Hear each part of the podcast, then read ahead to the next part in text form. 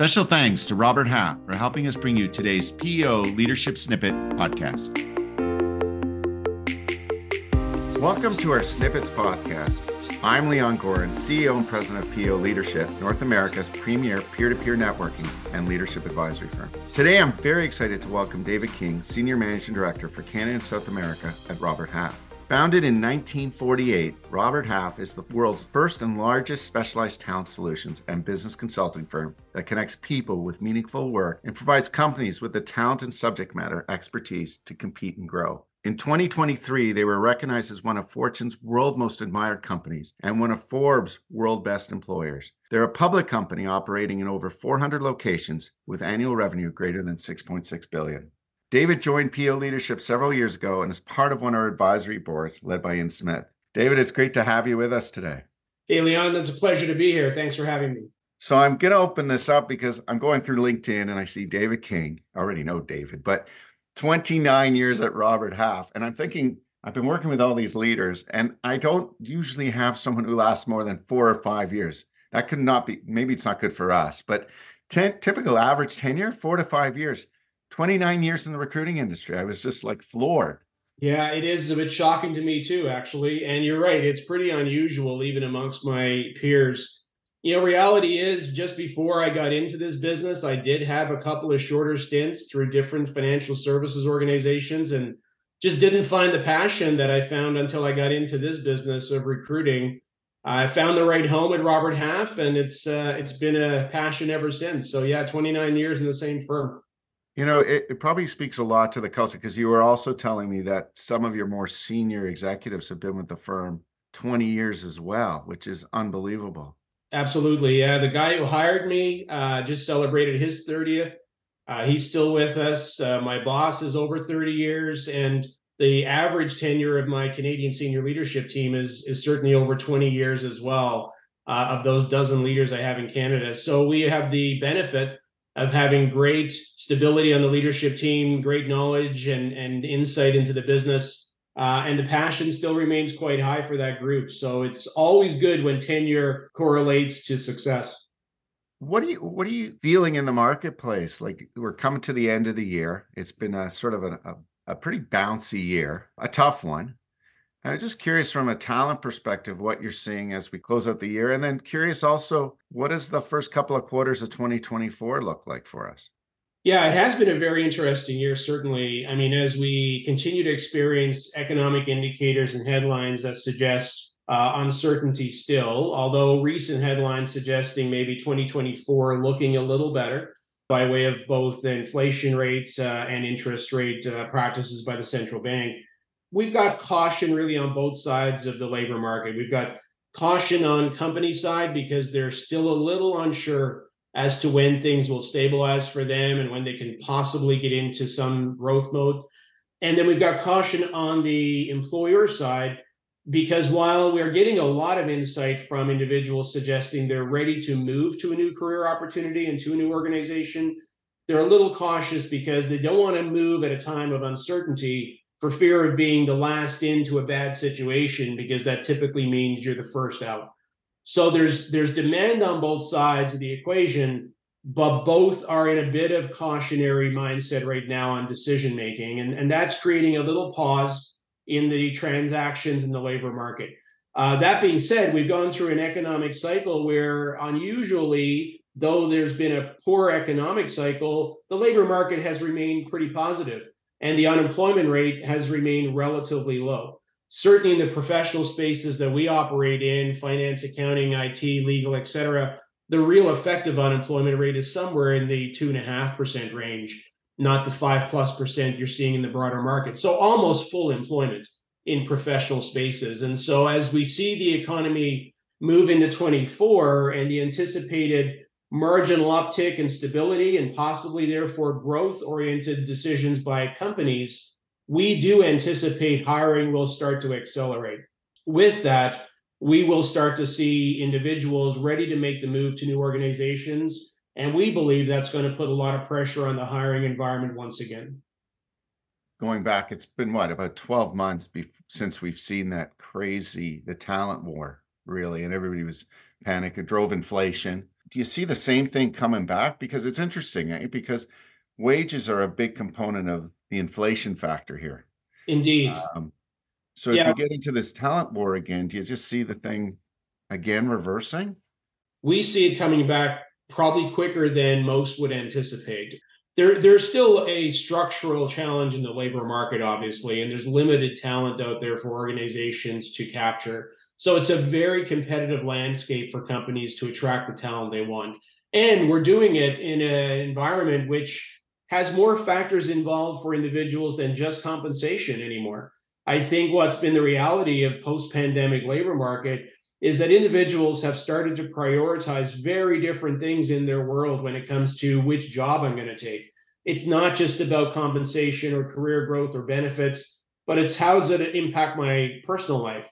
How does it allow me to prioritize personal and professional obligations in this new organization I'm about to consider joining? And so I think it's going to become very, very competitive. And unlike maybe a decade ago, I think it's going to also become an emotional decision as much as it is one about compensation and benefits. You know, we talk a little bit about purpose and environment that people, these leaders are creating in their, their firms. That is going to be one of the big factors a little bit more than, I mean, everyone's talked about compensation is really not the deciding factor. It's always come down to the people, your boss, the culture. And we sort of sit there and go, yeah, I've heard the questionnaires, but is that really true? We, saw with the talent war compensation, people were flipping jobs all over the place there's a theory that compensation is a factor till it's not a factor, right? And so, yeah. you know, everybody has their own sort of number in mind. And once they achieve the number, then all these other things become significantly more important. If you are in a situation where you need a financial number to be achieved, you may accommodate some other things in order to get to the number. But once you have the number, now you're going to start to prioritize other things such as flexibility, and ability to manage personal professional lives through through choice maybe a little bit of remote work et cetera. And so once you've got the financial obligation covered now other things start to move up with regard to your consideration and your decision making. So that leads me to sort of my next question which was also the big hot topic. It was we're coming back to the office or working at high in hybrid environments or we're going to be working still at home everyone it just get kept getting delayed especially if you think about downtown toronto right?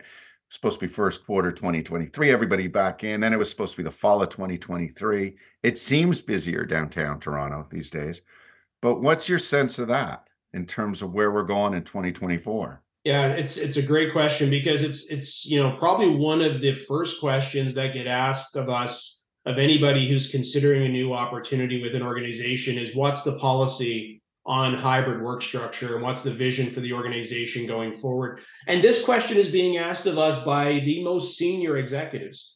Uh, it is not just the mindset of uh, lower level, mid level staff. It's it's all across the board. I think what we're going to see is that as the labor market continues to heat through 2024, a bit of the power of negotiation may go back to the employee again. And when that happens, there's a little bit more ability for them to demand and request accommodation and flexibility by way of their engagement with the workplace. A lot of organizations, I think, are trying to decide, quote unquote, how many days in office. I think the organizations that are maybe becoming more forward thinking with this are shifting that narrative from how many days in office to how do you engage with the workplace? How do you be present with all the stakeholders you need to be present with in your organization?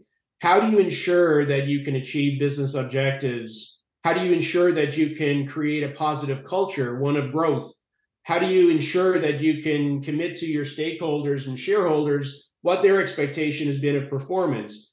And if you can achieve all those things, then is it really about number of days in office or is it about how you engage with your stakeholders and your communities in your professional space. I think that that's a healthier discussion because mm-hmm. we all recognize you can be in the office and still not be engaged or productive.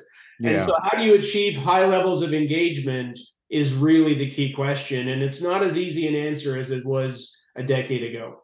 No, and it's funny in our groups, right? It's constantly coming up over and over again, right? Anyway, it is interesting. And I find actually at the executive level, sometimes it's more worrisome because they got used to it. was funny. The millennials introduced us to the concept of somewhat of a life balance. And the the older individuals are like, no, no, no, we're working first. Then comes COVID. And then all of a sudden, what you see is, oh my God, this isn't so bad. I could work from home. They they've been leading the pack a little bit too. It hasn't been easy for those executives. No, I you know, I think it's interesting, you know, not unlike the the interest rate strategy where it takes various cycles of quarters to, to see the result and the impact. I don't think we're going to know the real impact of what's happening with hybrid work until we get a, another year or two down the cycle. And, and when I say that, you know, you, you worry a little around what it's going to mean for the newer cohorts of workers. What does it mean to them with regard to learning the trade, if you will? How do they get onboarded properly? How do they learn their profession? If they're not spending time in person with people who understand their business or with the leadership team. And, and so I think that there are things that we don't yet see evidence of as a result of what's happening that will only become more evident to us in another year or two. And, and I think that the future is likely some certainly state of hybrid and flexibility and choice that we've never seen before the pandemic but I, I do believe that organizations will find purpose to bring people together in person in a more prevalent way than we're maybe seeing debated in the market today.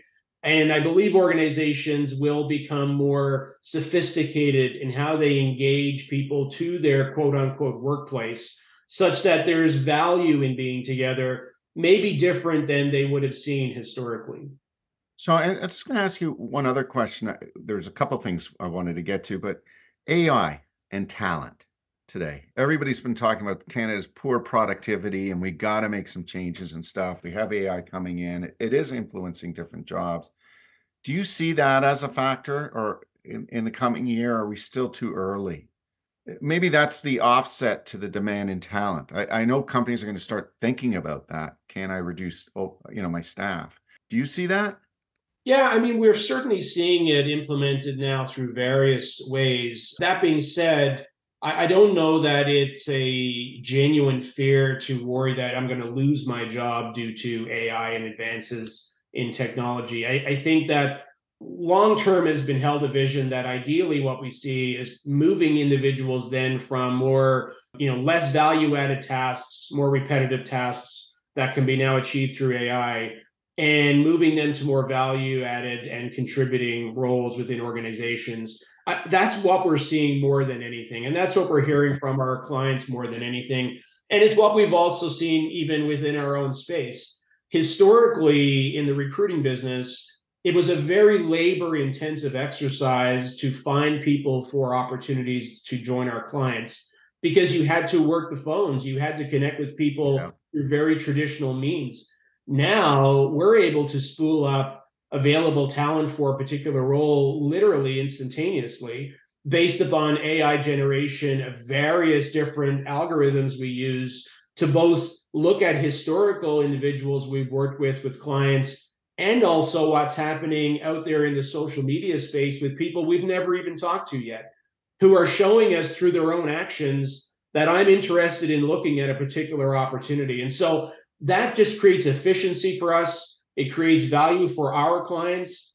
And so the time that we would have spent just picking up the phone and calling people, we now spend in person with a shorter list of people to vet out their interests and create value for our clients and for the individual looking for the role. So just a, a small example of how it's generating benefit, not replacing people.